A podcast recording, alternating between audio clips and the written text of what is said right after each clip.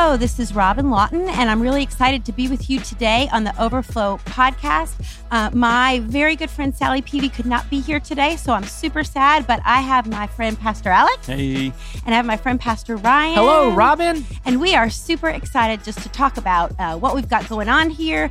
Um, one thing I will say um, by the time you hear it, our Trunk or Treat, our fall festival is the right word to say it. Yes. Is this Sunday at four o'clock. Am I correct about all of that? Yes. And um, one of the things that always get exciting this time of year is that um, children bring home candy. Mhm. So as we get started, my first question would be: First of all, does anybody do what I call the candy tax Oh, version absolutely. of that? Absolutely. Okay, okay. So the We actually talked about this yesterday. We talked about this yesterday. It's terrible. all right. So tell me, like, what's your version of candy tax? um, I get what I want. Oh, Mhm. No, my so here's the thing. I know what my my boys like, and so I won't take any of their stuff, but I do take what I want. I'm an almond joy fan. I know they don't like those, me too. Yes. but there is certain things that I never eat until uh, The Halloween. season. Yeah, yeah, around the season. which is weird. Is a Crunch bar, uh-huh. you know, or the crackles. yes. So I take a lot of those, and then there's always like something in there that I haven't had in a long time, so I'll steal. that. Wow. Mhm, mhm. At night when they're sleeping. Oh no, right in front of them. Yeah. Okay, okay. So, um, so candy tax, almond joy. Yes. Favorite candy, just how Um, Halloween still in Reese's, general? yeah. But I was telling because so we did have this conversation yesterday or something about it. But I told you, I told them something that I never eat that is very popular, but I only eat it around this time, and I, it reminded me how good it was. Was a Snickers. So Mhm. last Halloween, I took a lot of Snickers, and I was like, these things are good. Yeah. Mhm. They should put these in the stores. They, they- great idea, Yeah. right? Right. We could have them in the office. No, Yes. Brooke, please don't buy them for us. What about what about ones you don't like, like Whoppers? You don't Should've like never, Whoppers? Never Love should been Whoppers, and my can't them. favorite is when like the Whopper is missing, and it's just like Yeah. if you've ever had one, Yes. they're kind of almost like a milk dud. Mhm. Okay, yes, Mm. but that's not. A, that's what I'm saying. Like the worst part of the Whopper is the crunch part. No, love the Whopper. Yeah. Incredibly love I kind of grew up on Whoppers. My, that was my Really? dad's Even when I go to cookout, I will get malt. I will get a vanilla malt chocolate chip shake. Oh, well, that sounds good, It except is the malt amazing. part. How about you, Alex? Favorite Uh, candy? I always I always giggle at this tax story because at my previous job working in cabinetry, there was a specific father who had five kids, Mhm, and he would always do a chocolate tax on all five kids. mhm. But his motive and heart was always behind teaching them about the government. Oh, oh, sharing Give to and Caesar what tithing. is Yeah. Caesar's. Mhm. and I'm like, bro, this is this is too much. But um, no, my favorite candy. Uh, so I love uh Trollis, like the uh can the sour candy. I like the worms. worms.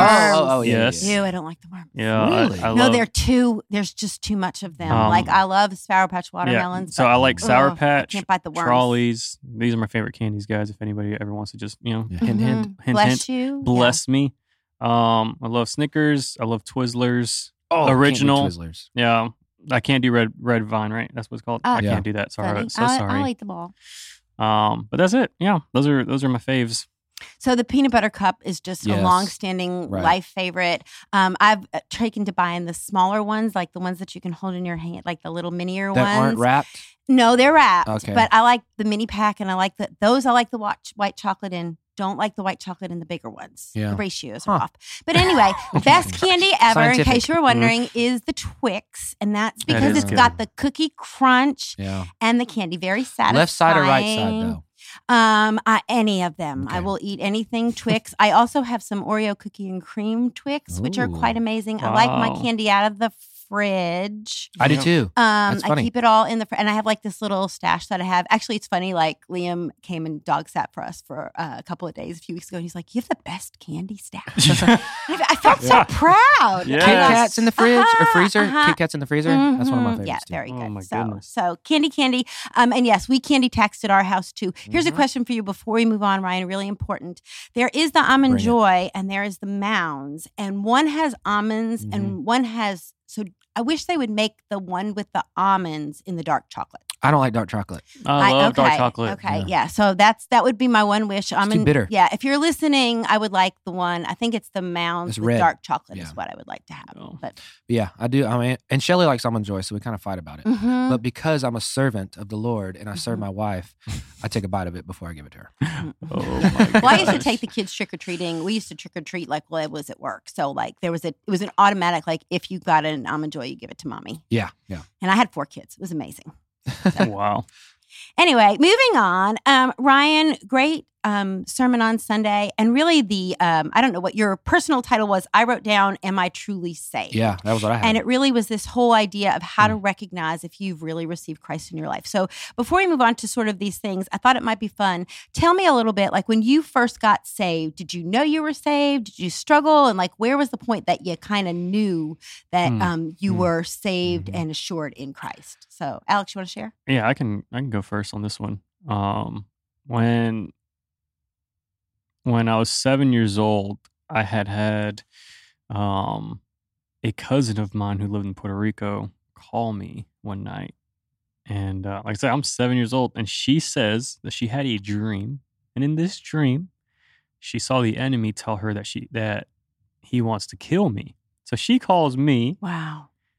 and I'm seven. Like, oh, you're seven years old. she's like Alex, she's crying, like weeping, Mm-hmm. and she's just like, um, "Eh, I had this dream, and the enemy told me he wants to kill you, and da da da. So, hang up, you know. My parents um had a great opportunity to really present the gospel to me. And I was convicted, and I was like, Yes, I want to give my heart to the Lord. I'm crying, I don't want to die. I ain't ready, mom. yeah, so I ended up giving my life to the Lord at seven years old. Now, fast forward, you know, five, seven years where I'm like, now I'm 12, 13, um, growing, uh, growing up in Pentecostalism. Um, I, I just remember there was moments in my life where I would question, am I actually saved? Mm-hmm. you know, because in that world, um, like I said, I'm not completely against Pentecostal stuff, but like just a certain legalistic religious stuff that is a lot more man-made it is than it is biblical. Um, it would just have me question every time I messed up if I was actually saved, Mm-hmm. you know. Um, and like we talked about last week, um, with certain um, exposures to sexual sins and stuff, you know, by the time I'm 12, 13, I've I've already been exposed to these things. So it would just make you wonder. And so it was almost like constantly seeing myself at the altar repenting and like getting quote unquote resaved. You know, like Mhm. Yeah. because that's kind of what is taught to you in that spectrum of Christianity. So that's kind of my my story. I don't know if y'all have a di- slightly different story, but that's kind of ha- what happened to me Yeah. in this regard. That's so I grew up in church too. hmm Father was a pastor. I, I was probably around um, 10, 11, or 12 too. I remember getting baptized in the Southern Baptist Church in Mhm. Columbia. And um, but here's the thing. I think it's funny how God works within your personality. You know, He obviously created you and knows you. And so for me, um, at that age, I never looked back. Now, understand what I'm saying. That doesn't mean I was all in, you Mhm. know, because I didn't fully understand. Think about it now, I didn't fully understand. But at the same time, uh, have you asked a question? Did I? How, how did you really phrase it? Like, did I ever think that I wasn't? well, just your assurance. Like, Yeah, how, yeah. when? At Mhm. what point did you have assurance It's that you were weird. safe? it's weird because at 10 years old, assurance is probably a, a different meaning than it is now. So Mm. I never looked back. I just knew, well, this is one that you're supposed to do because I'm Yeah. I've seen it all my Yeah. life. So I, this is what I'm supposed to do. Plus, I also just, I don't know. I just, I was okay. Like I was like, yeah, sure. Maybe if that's Yeah. what that's what the Bible says. That's what the Bible Bible says in a 10 year old mind. But it was more about as I grew older through student ministry, through discipleship and everything, then I started to realize what it really means Yeah. to become a follower of Christ Yep. but I still pushed it away. We t- we're going to talk about this in a little bit. I still had that battle for my flesh and spirit, Mhm. Yep. and I still didn't fully understand it. Right. And so this was all the way past college, I bet, where I still was. I went to Bible college, but I still wanted to to chase my my um what do you would call them sinful selfish desires. So Mhm. it wasn't until really I personally hit rock bottom. That's a story for another day. Where I was like, it's you know what am I doing here? Because I you know you st- I still had the Holy Yep. Spirit within me, and I Yep. knew it. And that's we talked about this too. That's how you know I knew I was truly saved because I was so convicted. And the reason I was at rock bottom is because I knew that I was running away from God. Well, You know, and so it wasn't until then where I really smacked myself in the head, Yeah. and I was like, and it was funny. yep. Vernon and I has talked about this.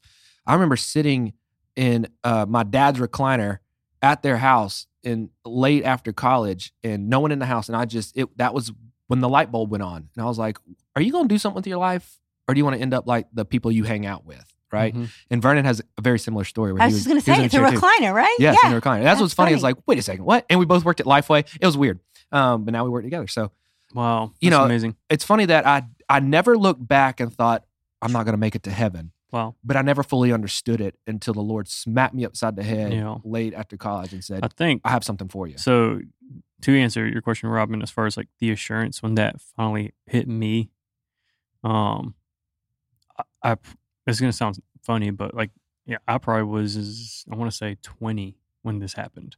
Mhm. Yeah, So like, like I said, again, grew up in church, you know, and I always honor uh, utmost honor to my parents. Like they did great discipleship.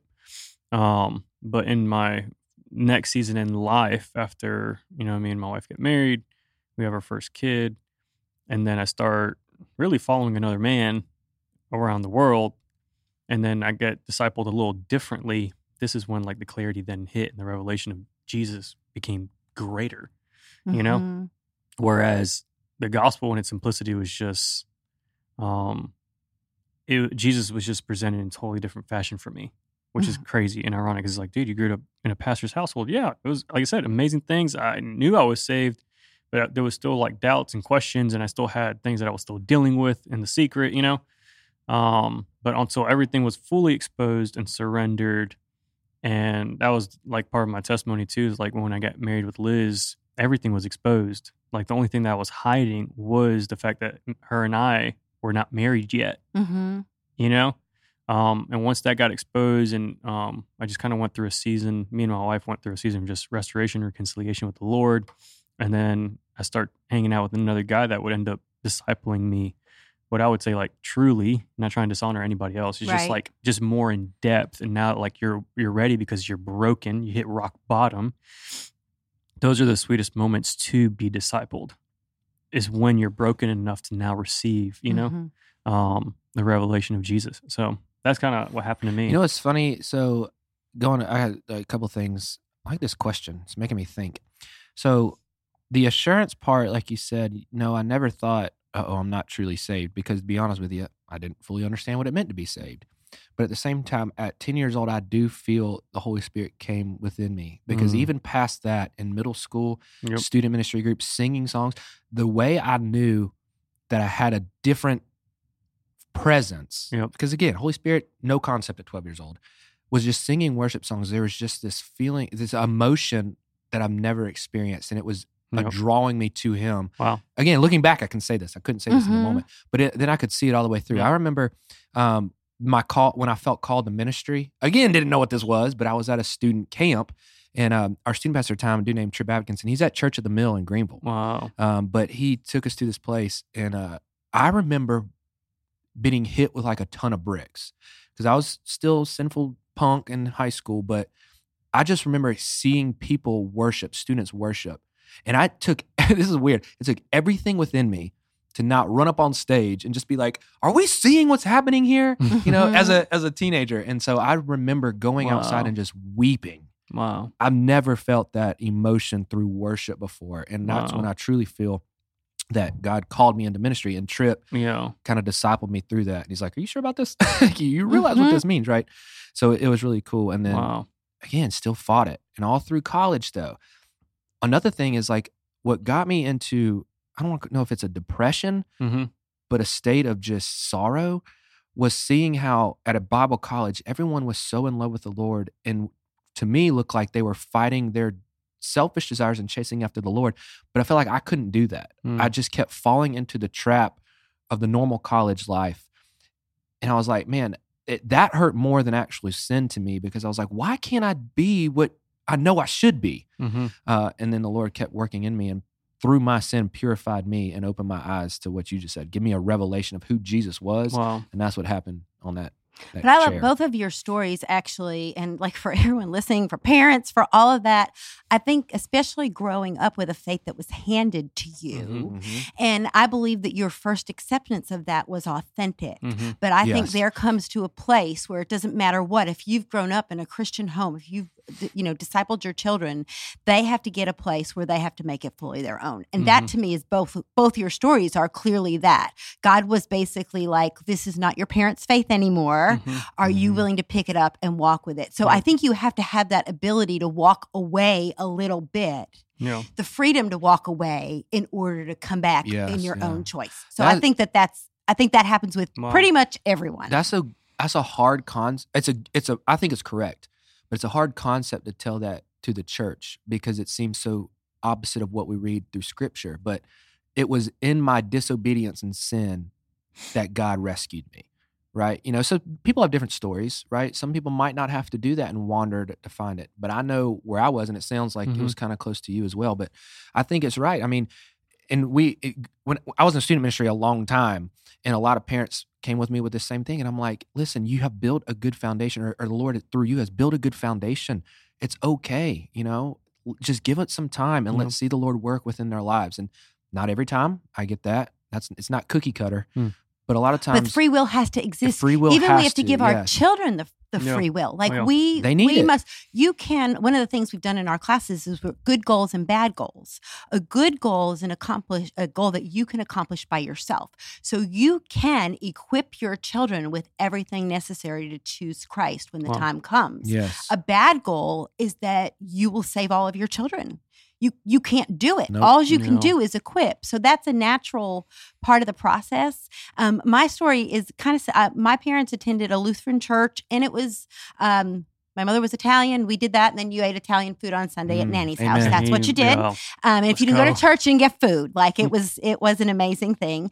Um, and then when I was seven, they moved over to what we might call more of a Christian church. My parents got saved, and it was the classic question, like, where do you want to go when you Mhm. die? Um, I had a lot, a lot, a lot of crazy fear as a child, and the idea that I was going to hell was very frightening. Wow. So I received Jesus at the very first opportunity that existed for that. How old are you? Um, I was seven Seven? VBS. uh, regular church, Yeah. regular Sunday school, and um, and I knew this prayer as a child. Uh, now I lay me down to sleep. I pray the Mhm. Lord my soul to keep. If I should die before I wake, I pray, dear Lord, my soul to take. Yeah. And I had this crazy fear that if I did not pray that and I died in the night, Oh man, that. I would not be saved. So it was a constant. So it wasn't that I didn't understand.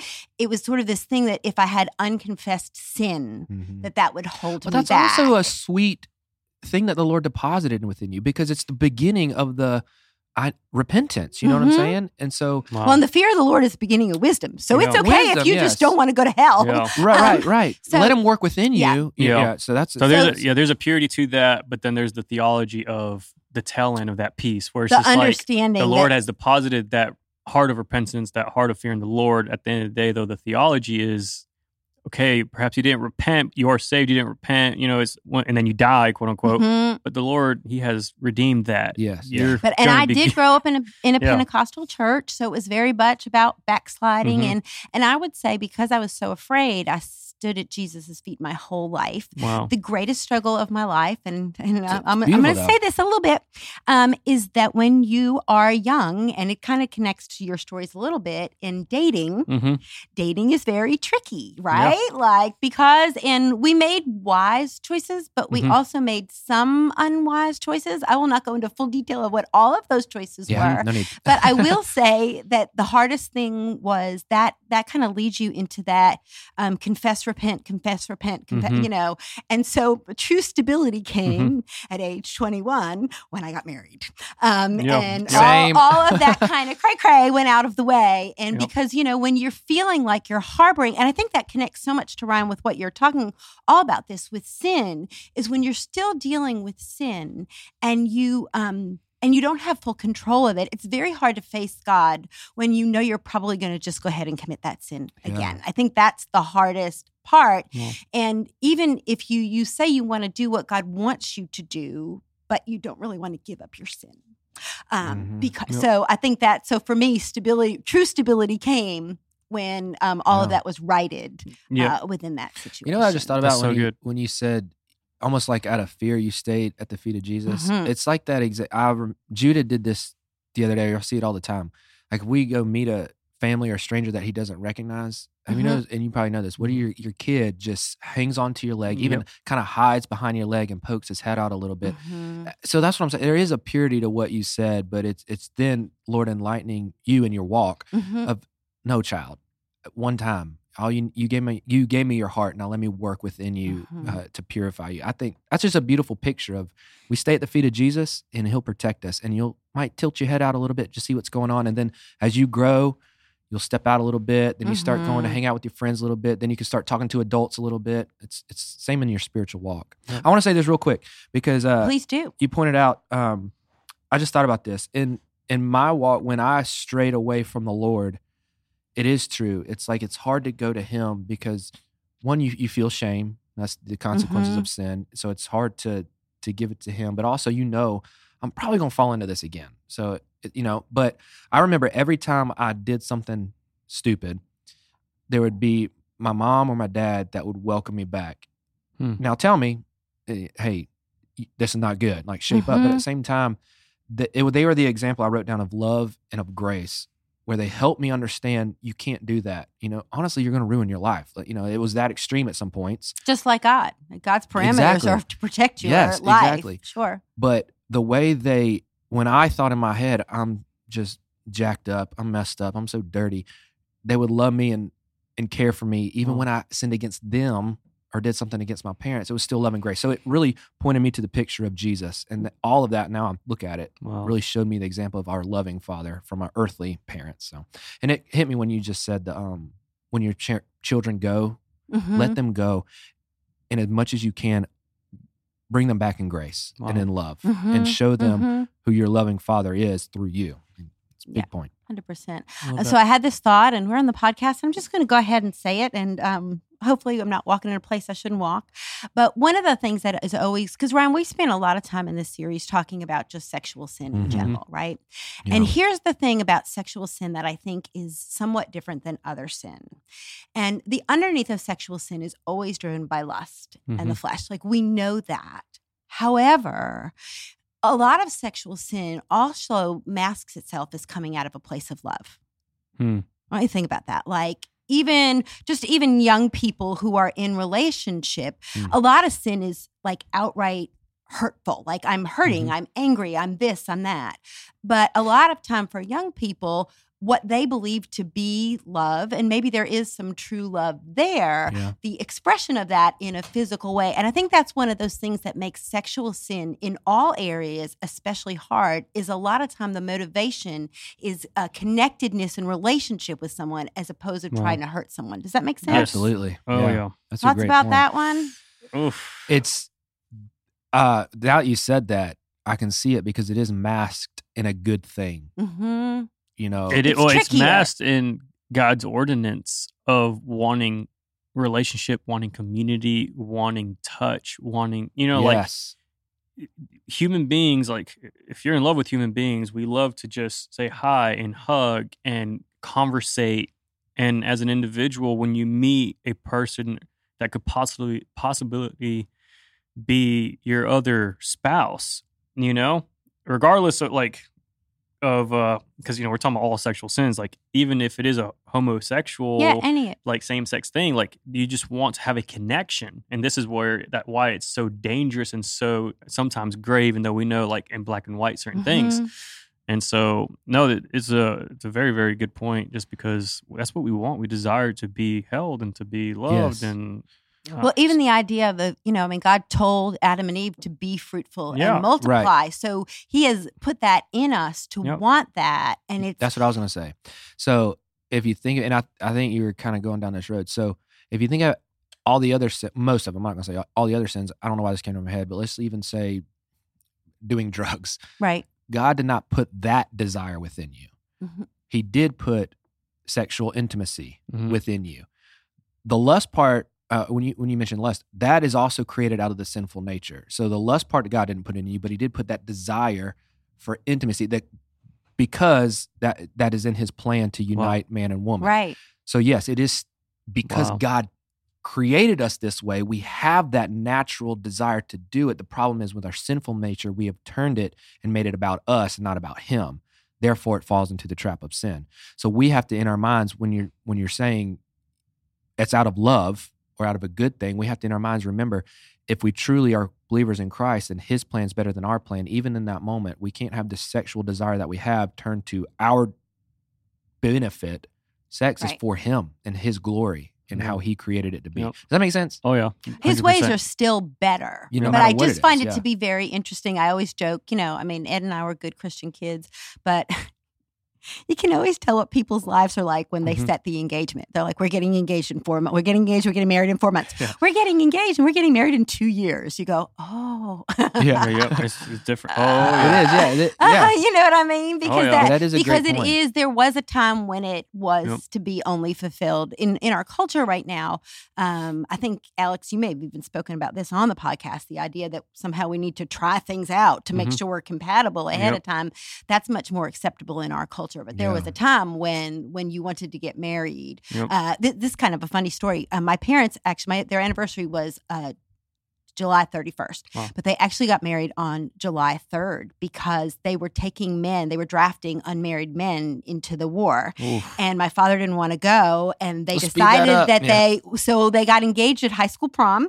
They were getting Wow. married in the church on the 31st, but they went down. The pastor married them in the office on July 3rd. And then my mother amazing. was dragged back home with her parents. They were actually married for the entire month of July before they were actually. Oh, so no. one knew. We didn't, I mean, I only found out maybe Hey. 10 or 12 years ago. So I'm sorry. That's good Yeah. thinking right funny, there. funny story right there, right? Yeah, it is So, funny. Yeah, What? yeah, yeah. Yeah, you know what's interesting? know, So, you, uh, just on the topic of sexual immorality, we never really said in planning this series that that's where we wanted to focus. mhm. You know, but it just it is what it is. You know, that's Mhm. the way Holy Spirit led this. But I even thought about this last night doing the marriage class thing. I'm like, why are we so ingrained or focused on this sexual immorality p- piece of that? And I just wonder if God's trying to release He our is. church of that. He is. Mhm. and he is without telling us telling us speak out speak this Yeah. out because that's one of those hidden sins Yeah. not necessarily hidden but one Yeah, of those sins that we don't like to speak It's one on of the quote unquote like secretive, hidden, kept in Yeah. the dark sin, and people keep quiet about it and they act like, oh, we're all good, nothing's wrong here.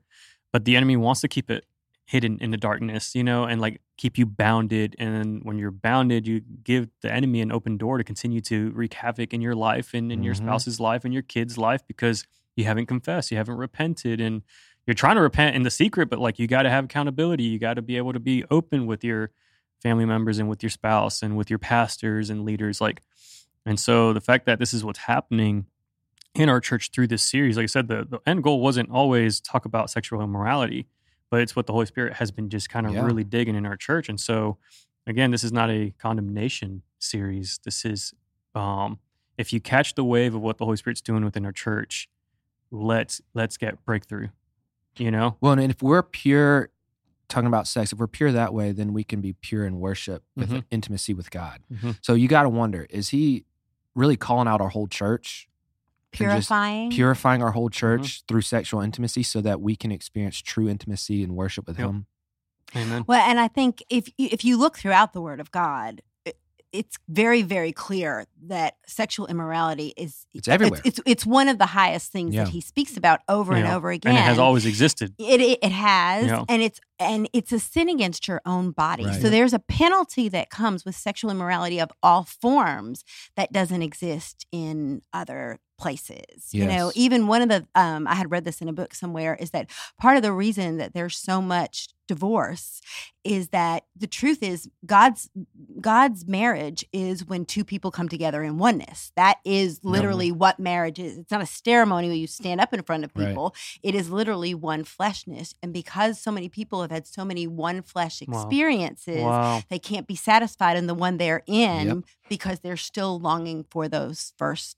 Well, we mentioned that I think it was You last did. week. The the Mhm. percentage of divorce goes up the more partners you have before marriage, Mhm. and there's and that's because of that. You- Mhm. You're attached to the first person.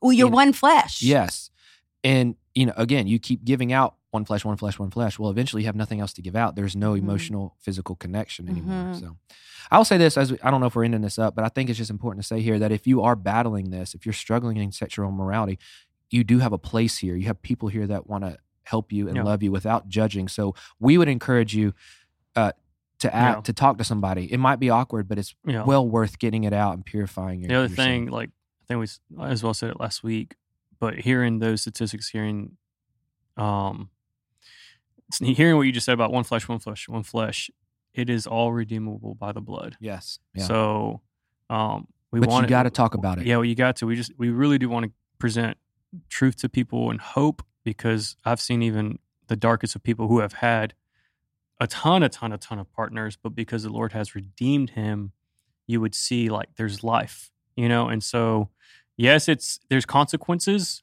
but His blood is better, you know. So, Hundred percent. And don't let the enemy tell you that if you do speak out, that mhm. oh they're gonna think this of me or are, or they're not gonna like me anymore. No, that's the enemy lying to you. This is this is how you grow closer with your Mhm. brothers and sisters too. You share, you confess, Mhm. and allow each other to pour into you. So Well, the enemy's power okay. is in the dark, ooh, and uh, and when it gets exposed to the light, that's when That's God's huge, power Robin. comes. So that's the love it. thing. You got to get that thing out of the closet, and you got to let God's light shine upon Yes. it. Yep. Hundred percent.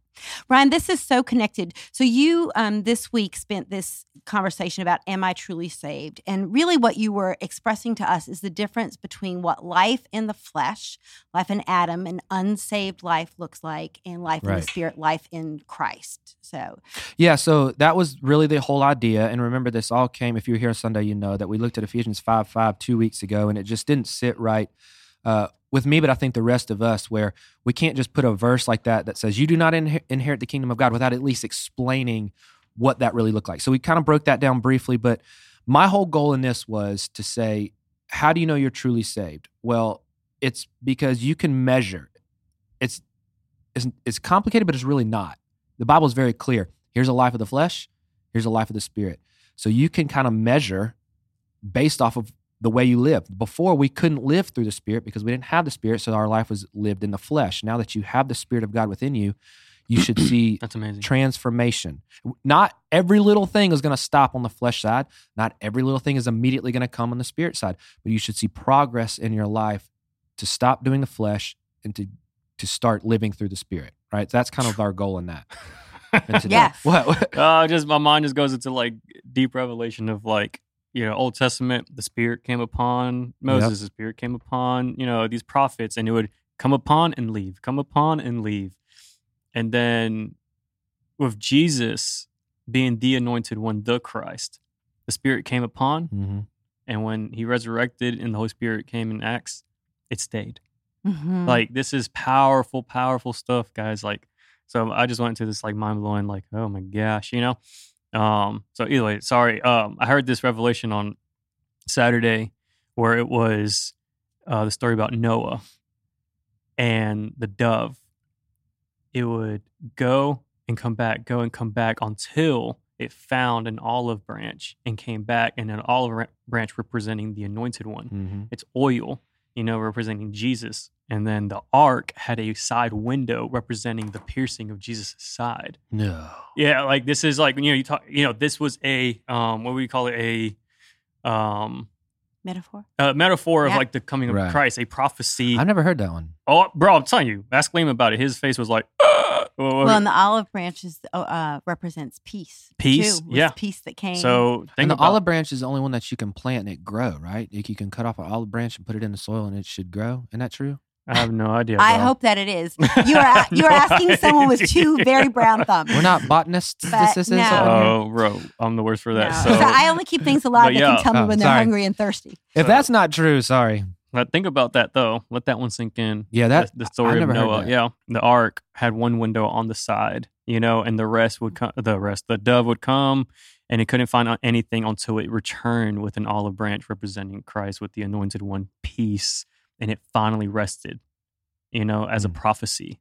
That's amazing. No, that's amazing. yeah, the whole Bible, the whole Bible is about Jesus. All right, sorry, I didn't want to. No, get that's us great, man. of I want to go back but- because Robin, I, you, I don't know if you know this, but you have really good insights on Adam, Eve, Mhm, beginning, mhm. and um, I don't know if the Lord just put that in you, but I think it's very fascinating. So when we talked about how do you know if you're truly saved, I wanted to start back at the beginning and first say why do we need to be born again? Mhm. In John 3 3, Jesus replied, I assure you, unless someone is born again, he cannot see the kingdom of God. And then I kind of went into the whole Romans five twelve that sin entered the world through one man, that is Adam. Mhm. You have any thoughts that you want to talk about that whole idea of how we've inherited sin through Adam? Yeah. Well, so here's a couple things that are really important. First of all, we are made in God's image. God is spirit, and we are primarily spirit. Mhm. So the world looks at you from the outside in to determine who you are, but God looks at you from the inside out, and that's why when um, when you've been crucified with Christ, you no longer live, but He resurrects you by Christ and Wow. gives you new life. And so in your spirit, you're united to Christ, and that's why you're immediately acceptable before God, 100% acceptable because Jesus fulfilled the law. Mhm. And so now you get credit for fulfilling the law. And that's why sin is no longer an issue between you and God. So that's how you become a new creation. So you either are in Adam. Um, so here's another thing that I love to say is that the reason the virgin birth was so important is your identity is determined by your father. So we all come literally from Adam, Right. and that's why we are born into sin. Hmm. Jesus had God as his father, and that's why he was not born into sin like every other human. And then, of course, he lived a sinless life. So when we become followers of Christ, we literally come out of Adam and every heritage, the Wow. death that he was, the master that he had, who was Satan, who was our master afterwards. All of that changes, and we come completely new people. And not only are we new, not only does the Spirit live in us, Wow. not only are we completely acceptable to God, but our heritage changes because just like um, in some of the verses where it says we were chosen in Yeah. Christ before the foundation of the world, it's like you're literally so when it says full adoption to Yes, I was say sonship. adoption. Yeah. Like that's who we are. And that's why our biggest problem, like Ryan, you really spent so much time talking about life in the flesh and life in the spirit. If you don't realize how different you are, what it means to be a new creation, Wow. you will continue to live like your old man Yeah. and feel powerless. And That's why, yeah. like Alex, what you were saying about the spirit coming and staying, Yep. like that's This is, monumental, this is everything. but you have to get it Mhm. because everything we receive now, we receive by faith. So you will only believe you have what you believe you have. Does that make sense? Yes. So in order to move forward, you have to believe you have more. and that's what's so important about being um, confident in your salvation. 100%. And uh, I was, we were talking just in between services or after service. I was like, man, I, we all thought it was important because if we truly want to be a healthy church, then the first thing we need to do is be confident in our salvation. And just because we fall into a sin does not take away the grace that God has extended you, right. right? Just continue to move forward through repentance and confession, but move forward, right? That's that Yeah. conviction. If you repent, that's because you've been convicted of a sin. That's proof itself of the Holy Spirit within you, Mhm. being born again. Yeah, it's true. It's true brokenness, but always pursuing holiness. Like not not being a broken person, but continuing to be broken in a sinful way. If that makes sense, you know, Mhm. like oh yeah, I always think about it that way. This is this is why the simple solution to everything, to everybody's issues, is being born again. It's like if you think you're born a certain way, well, that's why Jesus said you have to be born again. Mhm. Right, right. We're all, because You we're born separated from God, every one of us feels like there's something wrong with Mhm. us. And it doesn't matter what that feeling is. It can be an inadequacy. It can be like maybe your family is prone to an alcohol problem. And so you're more likely to become an alcoholic. All those things that we feel we're born this way are because we're born with a sin nature. Yes, and yeah. every one of us has some. They look different for each person, but it's all a lie of the sin nature that can be transformed when the Holy Spirit comes in. I love how you said it too. And um, we we mentioned this Sunday, but you you can't be a little saved. You know, I love that example. And you said it's a complete new birth, new heart, new mind, and I love how you said and a new call to life. I mean, that's that's a Mhm. big Wow. part of this too. Wow, and then wow, wow. what blew my mind, and I don't remember if I said this either, but Ezekiel understood the principle of a new spirit without understanding the Holy Spirit. Well, I say that. I don't know if he did or not, but Mhm. it just seems like because of the Old Testament.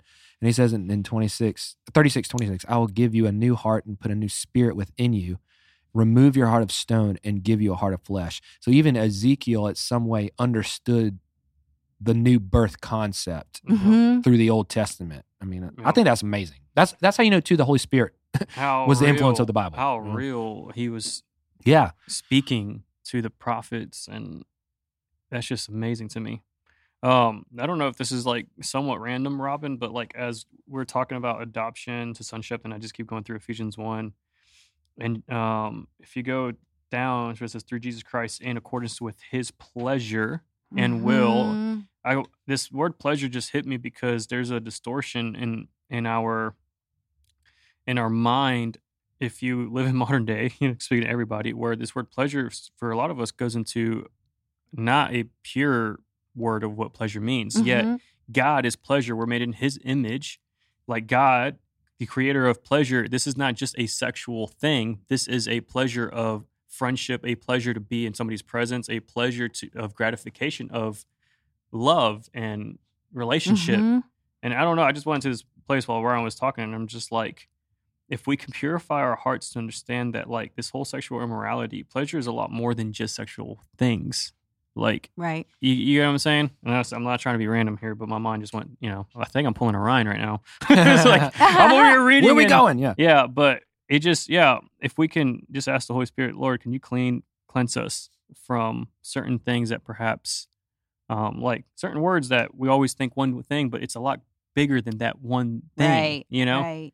Um so Well, and I think, uh, you know, the thing about sin, and this is where it just gets really important. God doesn't want you to be holy. So it could be, look at my little holy army. Yeah. He wants you to be holy because everything that is unholy, all of those sin practices, there's always a price. wow. And I think Ryan, that's that's kind of what we talked about, even about t- all these things of telling the truth, leaving people in their sin, or just letting everybody have their own truth, is is going to harm them. Yes. Wow. And and so Sally always says, you know, the cre- go to the Creator about how we were made to Yep. be, and that His ways are better. So even if you're Mhm. struggling with a sin, Alex, or a pleasure that Yep. something you're seeing is pleasure that is distorted, if you follow the sin all the way down the path, there's a lie at the end. Wow.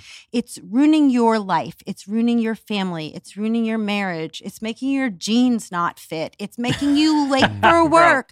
Like you Yeah. can follow it all the way down the path Wow. and it's a price and he wants you he we, if you have children think about how much Mm. good you want for them Yep. Yes. Yep. like that's what he wa- kind of even the whole pleasure in his will like i asked this question like why did god make people Mm.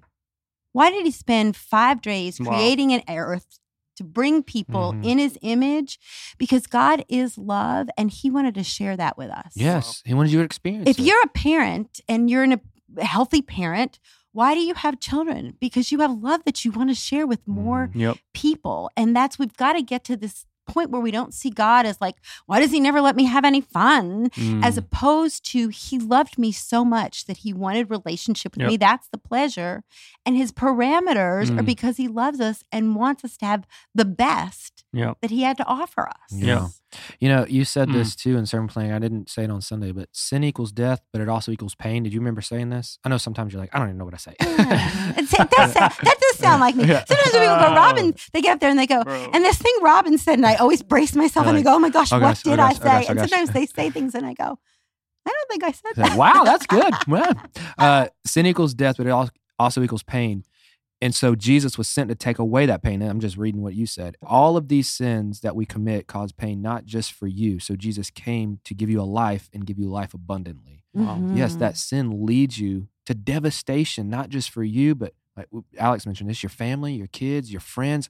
That's where sin leads. So Jesus came to take that away so that you can experience what true life, Wow. what true life really is. Wow.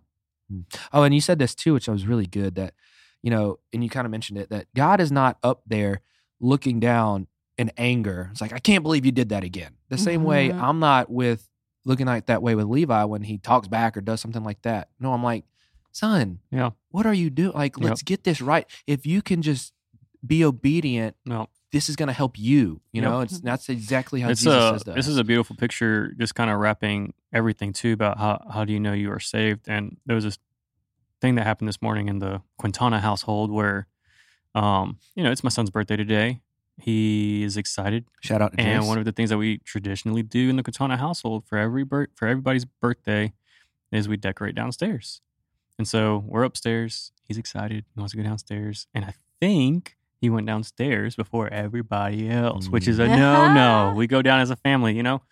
And so my wife, uh, I forget how she found out. I don't know if Noah snitched or if Jace snitched on himself by accident, but she questioned him. And then here comes the little quote unquote white lie where he's like, I didn't go downstairs.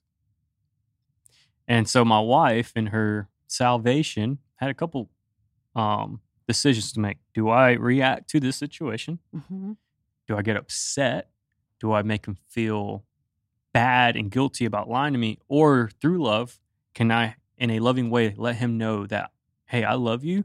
I'm not going to like punish you. I'd want you to be honest with me so that he doesn't come from a scared place of like, I can't be open because I'm going to be punished. Mhm. And so seeing that, you know, even unfold this morning was really beautiful. I'm just, you know, being a dad, looking, you know, how my wife Liz is handling the situation. I'm like, I'm in love with her, you know, and seeing how Jace is responding and finally is fessing up to the Mhm. truth, you know. And so again, these are the the affections of a mother to a son. This, you know, like, and it, it it's you know, salvation is everything. It's not just the one way your your relationship with the Lord is how you treat people, how you treat your own kids and your family. And so you saw my wife's affections to to Jace. You saw her um, self control of not reacting and being angry and da, da, da. you know. And like I said, there's moments where it's okay to be angry. Like it, Mhm. we Right. we've all been there. Like I've done things that were dumb, and I saw my mom get angry, and she had every right to be angry at me. Mhm.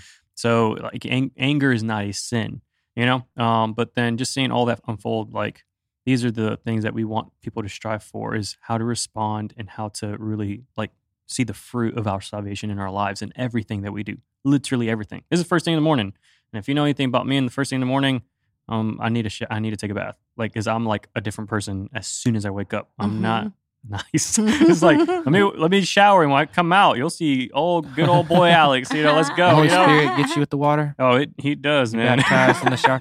No, you, that's a good point. So anger, anger is a sin, but it's righteous anger. hmm And righteous anger has a purpose to it. It's it's for correction, right? Yeah, yeah, You yeah, know, And um, we even see that's why Jesus flipping the tables in righteous anger because he had a point to make. I, I have to make a scene here. Yeah, yeah, yeah. I just obviously paraphrasing an opinion. I have to make a scene here so that people understand the seriousness of what is happening here. Yeah, yeah, yeah. You know what I'm saying? So like the righteous anger is a good thing when you use it would you say for correction. would you say anger and angry are the same thing? Like like they, I, that's this a good is, point. This is kind of dumb because I'm no, like I, don't- I don't think it is. But uh, well, I'll say like this. because because I'm thinking there are levels, and I'm not a psychologist here, but I know there's levels of like when something bad happens in your life, or there is a reaction into your life, and you have these levels of uh, you know, you're sad, and then you get whatever, and now you're angry about the situation. Like these things are are natural emotions, Mhm. you know, and so seeing Jesus flip tables in one aspect in the Bible, he didn't sin, obviously, but um, I'm not justifying anger for everybody, but in a sense, like anger is a natural emotion that sometimes I feel like is not necessarily a sin until it becomes something that you you kind of cross a certain line. And so, what is that threshold that it then becomes a sin? Yeah, I couldn't answer that, but I do know Mhm. that the Bible defines it as outbursts of anger. Yeah. So the outburst is like, um, would you all say it is now your flesh has taken over? Yes, hundred percent. So I so when you say that, I anger is an emotion that you can have. Mhm. Angry, I am angry is an identity. Ooh, boy, let's go. So um so I think when you've taken it on as an identity, I think as Christ followers, emotions come, emotions go. But from the word, Mhm. as our new creations in Christ, Yeah, we're clearly so not. In other words, what you're saying is you are that identity. You are idolizing something and making that your idol, and, Mhm. and Mhm. in place of the Holy Spirit, in place of God. Mhm. And when you do that, that's when you then sin. That's the outburst. That's the You have no control. you have no control. lo- you lose your control because it always goes to the emotion Yes. of anger, and you can't stop it. Yeah, and this is why like context is so healthy in the Bible when you are reading and trying to understand and portray like, okay, what was why was Jesus upset? And that's why Ryan said this was a righteous anger because there was things happening in this uh, market that was so wrong, and Jesus was cor- going to correct this thing. Well, they you were- know? So Is it defiling? Is that the right word? Def- yeah, it- defiling the, church. temple. Yeah, but the temple. So he was he was protecting the the holy place of God. Yeah. that, you know what and I'm saying? people have become too familiar, and now they're selling things and Right. all- But yeah. even when you follow Jesus' greatest frustrations, they are always at people who claim to be righteous and know righteous, Well- and we're leading other people into what they believe to be righteous, righteousness. yeah, So he is always very gentle with those who don't know and understand. He seems to get Mhm. more frustrated. You know, I always say the, pro- the story of the prodigal son. Well, there's two who don't- brothers yeah. there. Like it's the brother who thinks he's doing the right thing that is just seems to be Wow. more yeah. Frustrating than the one who didn't know Yeah. what they were doing. these are nu- these are nuggets of wisdom, by the way, because um, the the the how would you say the call to want to teach or the call to want to disciple people comes at a price. You know, this is a very biblical thing where the Lord says, uh, "You will be judged double." Mhm. You know, Oh, and I'm so aware. oh, we're Yeah. we're aware. You know, as people who do disciple, Mhm. people who do communicate the gospel, um, this is why that you see it in Jesus's human life, how he is, re, you know, like responding to these Pharisees or to these people in authority with um, scriptures, and he's like, "This is wrong." You know, um, you guys cannot manipulate. You know, so this is uh pretty amazing stuff. Yeah, I, I want to go back because I don't think uh, what you said needs to be said again. Context of the Bible is important. So Mhm. we could read this as outbursts of anger. So anytime I get mad, I sin. No, that's not Mm. the context which is written. That's for any passage, but Mhm. context is so key. So you can't just look at one verse or word and, and take it as it's written. You got to look before, uh, after. That's why commentaries are so good. They help you have an understanding. That's why obviously pray through the Holy Spirit Wow. to give you uh, the original intent for that passage. And that's what was so important about Ephesians 5 5, right? We could read that and say, well, I guess we're out. But no, that's not the context Mm-hmm. of that passage when he says, you do not inherit the kingdom of God. It's those who are, uh, their life is controlled by sin, not controlled by the Spirit, Wow. right? You want to jump into Galatians 5? Yes. because this is a crazy concept too that um kind of hit me even harder in that moment. I'm going to go to Galatians 5, 16 and 17 first, where it says the concept of you have a battle for your soul. Like, but the Lord is the one fighting for you, the Spirit. So he says, I say then, walk by the Spirit, and you will not carry out the desires of the flesh. 17, for the flesh desires what is against the Spirit, and the Spirit desires what is against the flesh. They are opposed to each other so that you don't do what you want. And it's just, it, I don't know, man. It's so amazing to me that the Holy Spirit is fighting for your soul to overcome your Adam Mhm. in, within you, that sinful nature within you. And he talk about love. He desires you so much that he's doing that battle for you. The work within you, the sanctification, it's that battle of defeating the flesh so that you could live life abundantly in the spirit. I mean, how what what kind of concept is that? You know, from a loving Mhm. God, it's amazing to me, and that hit me hard. Um, actually, during the service. Anybody got any thoughts on that? Or you want Wow. to keep going? I this is really the story of my life where I mean it's something that I feel like it is a common theme in what I say and it is um walking by the spirit because um Robin how did you word it where you said we are primarily soul like spirit Yeah. that is our That is our true identity. our you are true identified identity. by our spirit. And so when you grab that piece of um, biblical knowledge and revelation, we have to walk by the Spirit. Why? First, because you saw it in the life of Jesus show us. But then as you read the entire Bible, you start seeing, oh, these people walked by the Spirit, whether it's Old Testament or New Testament, where they are following the Lord, you know? And uh, when you, you just can't do the desires of the flesh, it, it will lead you to devastating things, you know? So um, I, I love this. Did you have somewhere you want to go next? All I wanted to say, because you, you brought it up, so you hear this in church a lot the phrase walk by the Spirit or in the Spirit. Yeah. And we talked about this, but just to read these verses. So you might ask, then what, what does that even mean? Yeah. What does it mean to walk in the Spirit? Wow. and it's in Galatians 5.22, where the fruit of the Spirit, walking in the Spirit, the outflow of the Spirit in your life looks like this love, joy, peace, patience, kindness, goodness, faith, faithfulness, gentleness, and self control. If that is how you handle situations, Yep. Not again, not every time because we are going to have those outbursts of anger every now and then. Mhm. But if those how is that how you approach uh, your spouse, your kids, your coworkers with love and joy and understanding and kindness and and gentleness, and then you have enough self control to say no to those fleshly desires or self control in other ways. Yeah. But that's walking in the Yep. spirit. That's the work of Christ within you. The other the other portion to that, in which I'm like, like I said, it's one of the common themes in my life, is when you walk in the Spirit, and all these all these fruits of the spirits are real in your life and they're um, bearing fruit, you are more in tune to hear the voice of God in your life.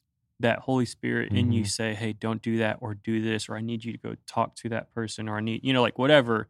There is like an, you know, what people would call an unction, or just a sort of a direction, you know, where we've all been on platforms where, where we're speaking, and then out of nowhere, the Holy Spirit kind of takes over. It's like I didn't realize I said that, or his wisdom is just being poured out. This happens to you a lot, Ron, where it's like you carry so much wisdom, but there are moments where it's like, I don't know how to repeat that because the Holy Spirit is just the one overflowing in us. And so this is a true possibility. It's not some sort of um mystical thing or whatever that just comes out of the blue no the holy spirit is alive and when he's in us he takes over and takes lead of our mouth of our thoughts he takes captive these things and so um, this is the, the the life of Jesus, where he says, you know, when he talks about the Father, like I only do what the Father wants me to Mhm. do, like and what He wants me to say. I do not do what He's not telling me to say. You know, like I know I've just butchered that you know passage, but that's kind of the, the context here. Is man, walking by faith in the Spirit will allow us to have interruptions in our life to Mhm. be um, the hands and feet of Jesus, you know, um, around the world, you know, and so Well, and, and then again, I just read this, but he said it in Galatians 5, 16 and 17. The spirit desires what the f- what is against the flesh. They are opposed to each other. This is that conviction. They're opposed to each other so you understand the difference in right and wrong.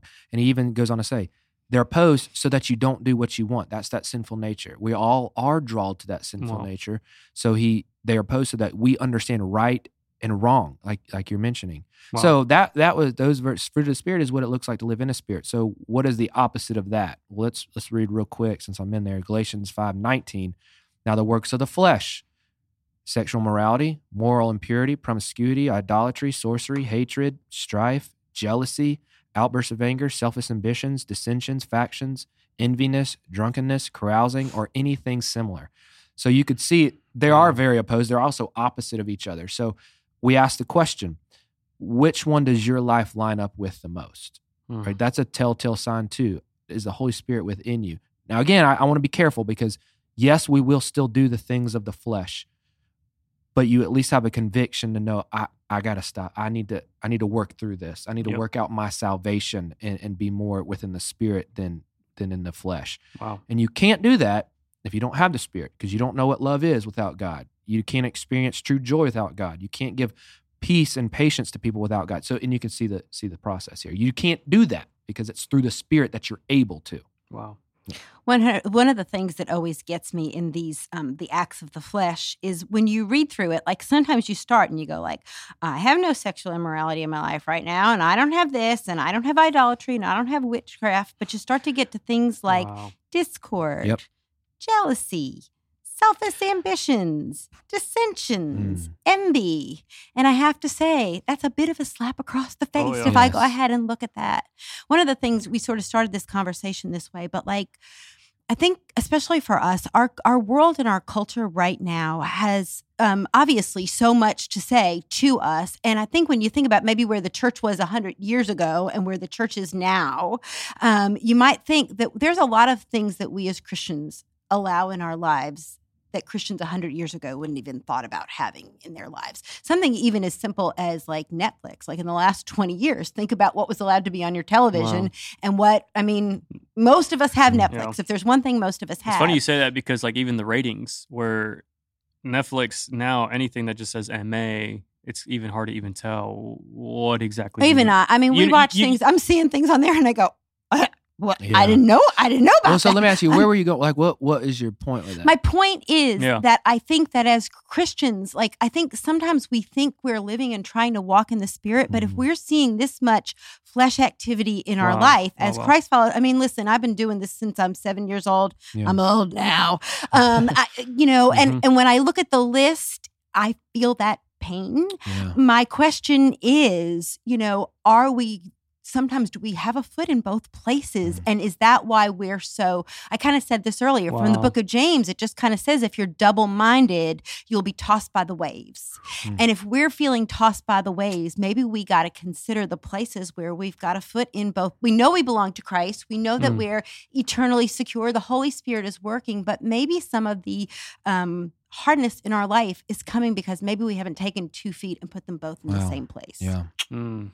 Mm, mm, mm. I don't even, there's no need to follow that up. I mean, that's, pretty- that's, that's great. you know, Robin. like what what does I kind of said this to you yesterday. Like, what would radical Christianity look like? Yeah. What if we truly sold out Mm. and really tried to live our lives completely according to what the Word of God says? So like, going back to this, the, the words that keep coming to me through this series that we're doing is confession. Have you? We've said confession Yes. a lot, Yes. not planned. Mm-hmm. You know, purity through sexual morality, and then what does it look like if we do put both feet in for Christ? I mean, think Mhm. about what think about this church and the people within this church and what we would do for Christ if even those three things we tried to perfect. Wow. Lives would be changed. You know, this community Well, we're already seeing. I mean, Yeah, we are, honestly, sure. what's been going on in here? Like, we are seeing. We have more people than we know what to do with. We've got new people there, and what's so interesting is there's such an attraction to the truth because I think our hearts are made to long for it. Yeah. So even if it um, frustrates us or steps on our toes a little bit, like we are just drawn to the Yeah. idea of truth. Mm. Where that's fun, man. Again, going back to Galatians, we are the the flesh is drawn to sin, the spirit is drawn to truth. So you could both be drawn to both things, Mhm. but truth will always a- outweigh the sin. It'll always draw you closer. So understand there is that battle. So you do have to actively pursue God to put both feet in in the spirit and not back and forth. You know.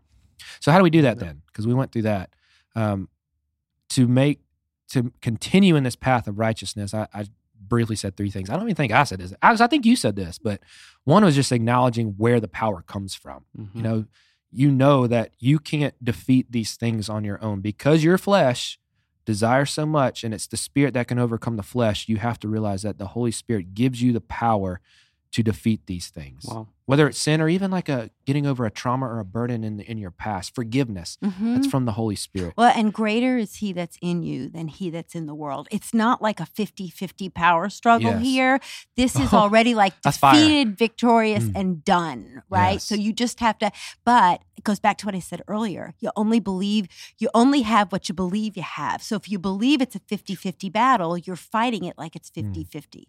So it's really believing what you just said Mm. Yeah. there is that the power that raised Jesus from the grave is the power that's working within you to overcome your sin. Yeah, it's already done. It's done. That we talked about that too. I love the way Just you rest in said it. that. Yes. Uh, Yep. The second thing, w- acknowledge and then speak it. I love this. Now I put through worship, but even on in stage, I'm like, man, speak it in that moment. The power of Mhm. Christ is with me. Get away from me. Like that that sin that you want to fall into. s- Speak the name of Jesus over that. Yep. That sounds almost a little foreign, a little like, ooh, that's weird. No, speak the name of Jesus out loud over the temptation in your mind. That's where the power comes from. In our Mhm. words, the enemy, man, he's going to try to attack you all he can. But if you speak the name of Jesus, his, the enemy will his flee. presence will, will always block yes. these things. Um, it's like uh, I was watching another podcast and he was talking about how like anytime that old man nature creeps up, he always puts worship music on, and he's like, it's amazing how worship music. He wor- used the word I'm not going to put on podcast because I'm like I feel like we're, he has a different type of podcast, but he was basically said like it bleep blocks, you know, sin. Yeah. I gotcha. Okay. it's the biggest beat blocker, you know. So Puts a wall up. it puts a wall up, so go. y'all get it. Um, and I thought that was hilarious, but it's true. It's like, no, I'm not going to give any footholds. Like, hey, I'm just going to put worship music. I'm going to start praying because you'll realize that um, human, uh, that human uh, feeling that comes up whenever you're feeling, you know, re- wanting to do something. He's like, nope, we're to put music on you, and you'll start praying. You'll see how those things kind of dissolve away. Because there's Well- power in the name of Jesus. Well, Jesus. and that's the definition of repentance. Yep. He literally turned from the sin Yep. and moved in the Yeah. direction of Jesus. Yep. Submit to God and resist the enemy, and he'll flee from you. So Yep. it really is that's that is a picture of Yeah. repentance. Great transition. That's number three. Exercise Number that power. three. Exercise that power. Acknowledge it, speak it, then exercise it. Walk away, put it down, remove yourself from that situation. You know, I was in the, when I said remove yourself from that situation, I was thinking of like even like a teenager, uh, maybe you're single and y- you get into a situation where you are tempted to do to do things you know you shouldn't do. Just remove yourself from that. yeah. It, you know, and and it's exercising is painful. it, I was going to say it might hurt. and it might come with some. Um, yeah. hold that. It might come with Yep. uh, someone even told us, told Sally um, for sun, Sunday night. Remember we were talking about this, Mhm. where she wanted in a little group that there was just gossip, teenage girl gossip. Mhm, mhm. But she noticed that this isn't right, but she didn't want to say anything about God because then she thought she'd be made fun of. And I completely understand that. So I'm not knocking her at all. But but it's almost that if you do exercise that power and remove yourself from the situation, let's be real, it might come with some of that, but it's worth it. It I mean, that's Mhm. a form of prosecution, not to the extreme, but that is. And the Lord will bless you in your obedience, Yep. even if in that moment it's hard to do because Yep. you might get made fun of by your friends. The Lord will bless you overall Yeah. with that. All, all I was gonna say, like with your third point about exercising this, the the the powerful thing about exercising is that what happens when you exercise is you are breaking a muscle, you are ripping muscle so that it can be filled Be in, rebuild. Yeah. rebuilt with strength. And so that's why like uh in this context of like uh sin, perhaps it's somewhat painful sometimes because our flesh is so at like wanting that and it's like hard, but you are at instead of it adding like fleshly muscle strengthening that, you're putting spiritual, you know, Mhm. into that ripped muscle. Like, you know, I'm not trying to like Well, No, no, and no, I, that's- and I yeah. just God is he's an exchanger of things, but like I've just le- recently been listening to this thing that talks about like your brain is geared to want that thing, like that's why it sends all Mhm. those signals to want that thing, and one of the ways to break it is to replace it with a different reward, right? Like so, here's a for example, it's not like perhaps that my mind judges people sometimes, like that never happens to me, but I know it happens to other people. But if it happens to you, when my mind thinks the negative thing, I've asked the Holy Spirit to remind me, and then I have been trying to replace it with three gratitude things about that Mm, person. Yeah, wow. So, like, it, my mind wants to have this negative thought, That's but I'm trying to replace it Yes. with gratitude Positive, yeah. thoughts there. So, literally, that Yeah. idea of allowing your even your brain to reward itself in a different way that is Wow. holy and in line with what God does. Mm. So God exchanges, like He takes our sin and He gives us His holiness. So when you exchange that sin, ask Him to give you something. You can be replaced with something that God's holiness is there. Someone told me Wow. a couple weeks ago, and I don't know, I'll be honest if it's biblically accurate, but it makes sense that the enemy can't get in your thoughts, hmm but when you speak a negative thought out, he gets in your words. So he is not. This is this is Mhm. it. We need Vernon here for his attributes of God. He is not omnipotent. He's not Right. omnipresent. He's not all those things. So he does not have an ability to know your thoughts. But he and he doesn't have the ability to be in all places at all times. But he has this little army, and he is their body language excellent readers of those kinds of things. So Yeah. like I think I might have even said this to you. Sometimes when I teach at night, I wake up in the middle of the night, and I've learned that they're literally spiritual battles Yeah. and so I speak to it. I Yes. say, And that was their point is if if you speak negative, the enemy can use that.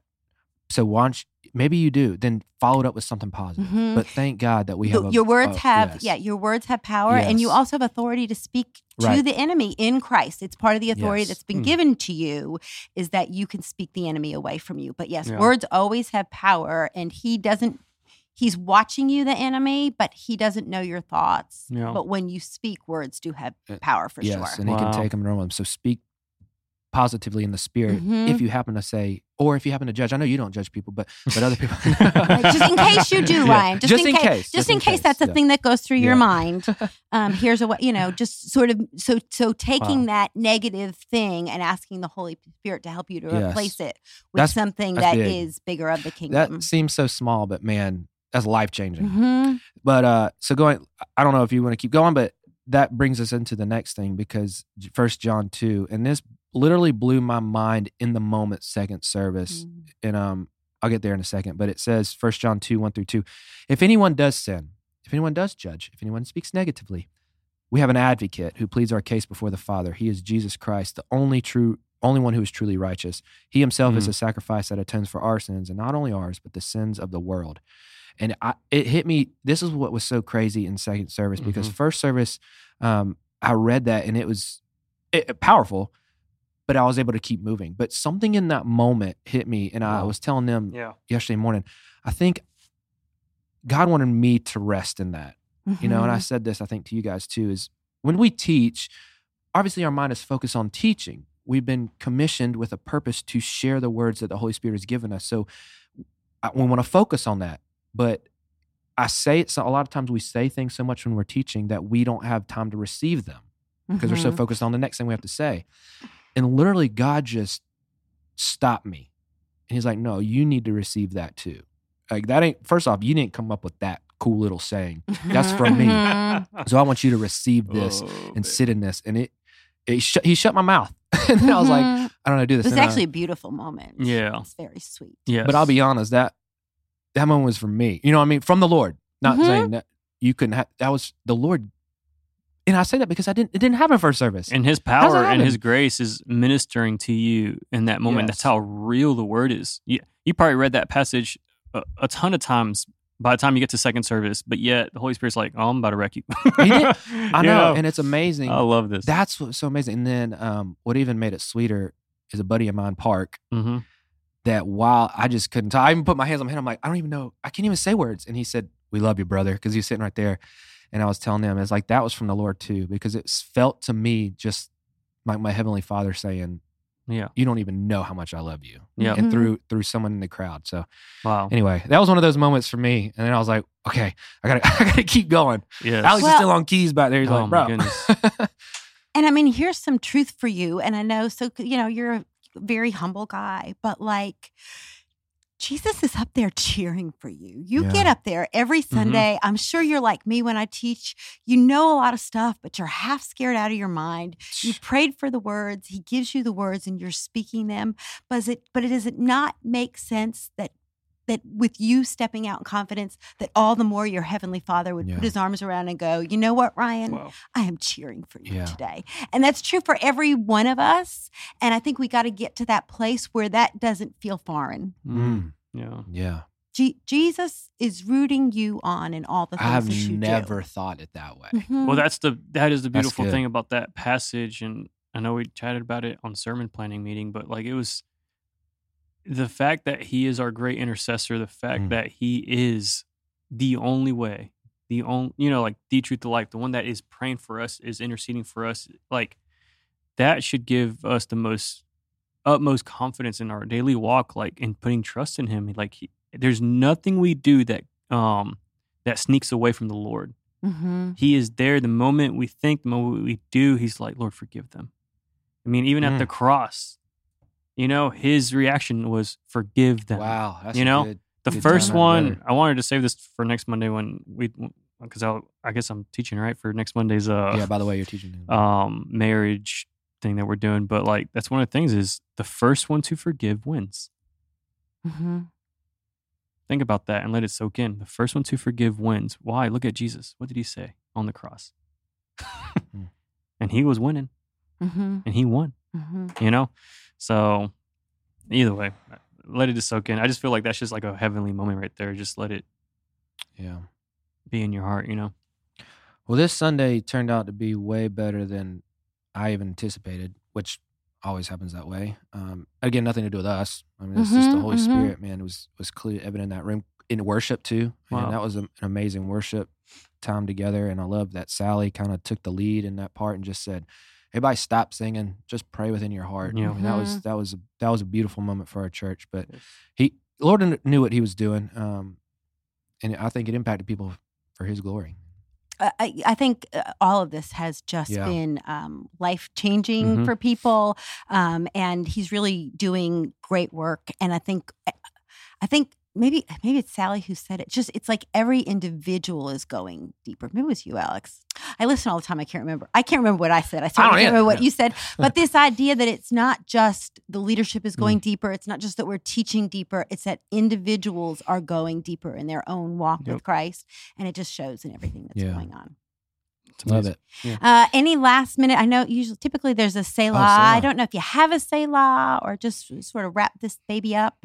No, mine mine would be kind of what I just mentioned. I there's been a lot of times over the past year that I'm I've said I've never experienced anything like that before, Mhm. you know, and I just I really I don't know, I was just in that in that moment of, you know, it's just as important for us as we teach to receive the words that we're saying Mhm. because they're not ours. They're from the Lord and there's a reason why he gave them to us to speak and a lot of that reason is for your own self. So I, I Mhm. don't know. I just he he got me good there and I loved every minute of it. And I'm. I'm grateful for Park even in that moment because Yep. I'm telling you it was one of those it ain't Park. This is the father saying, "I love you, man, and you're doing Mhm. great." And that that, that meant a lot. That's So beautiful. yeah. Yeah. Um, Yeah, I guess a couple thoughts. I'm trying to see how I tie this in. Um, but on Sunday morning, I gave a little devotional to our, you know, creative arts team with worship and tech and all that. And one of the questions came out of Matthew 16, where Jesus is with his disciples and he asks, um, "Who do you say that I am?" You know, like, Mhm. and then Peter says, "You are the Christ. You are the Son of the living God." You know. Um, and we, there's a lot of context in the scripture, and we can jump on it later. But my question for this Selah moment is who do you say that Jesus is? You know, um, all these beautiful scriptures are so, so deep, so much filled with His grace, His power.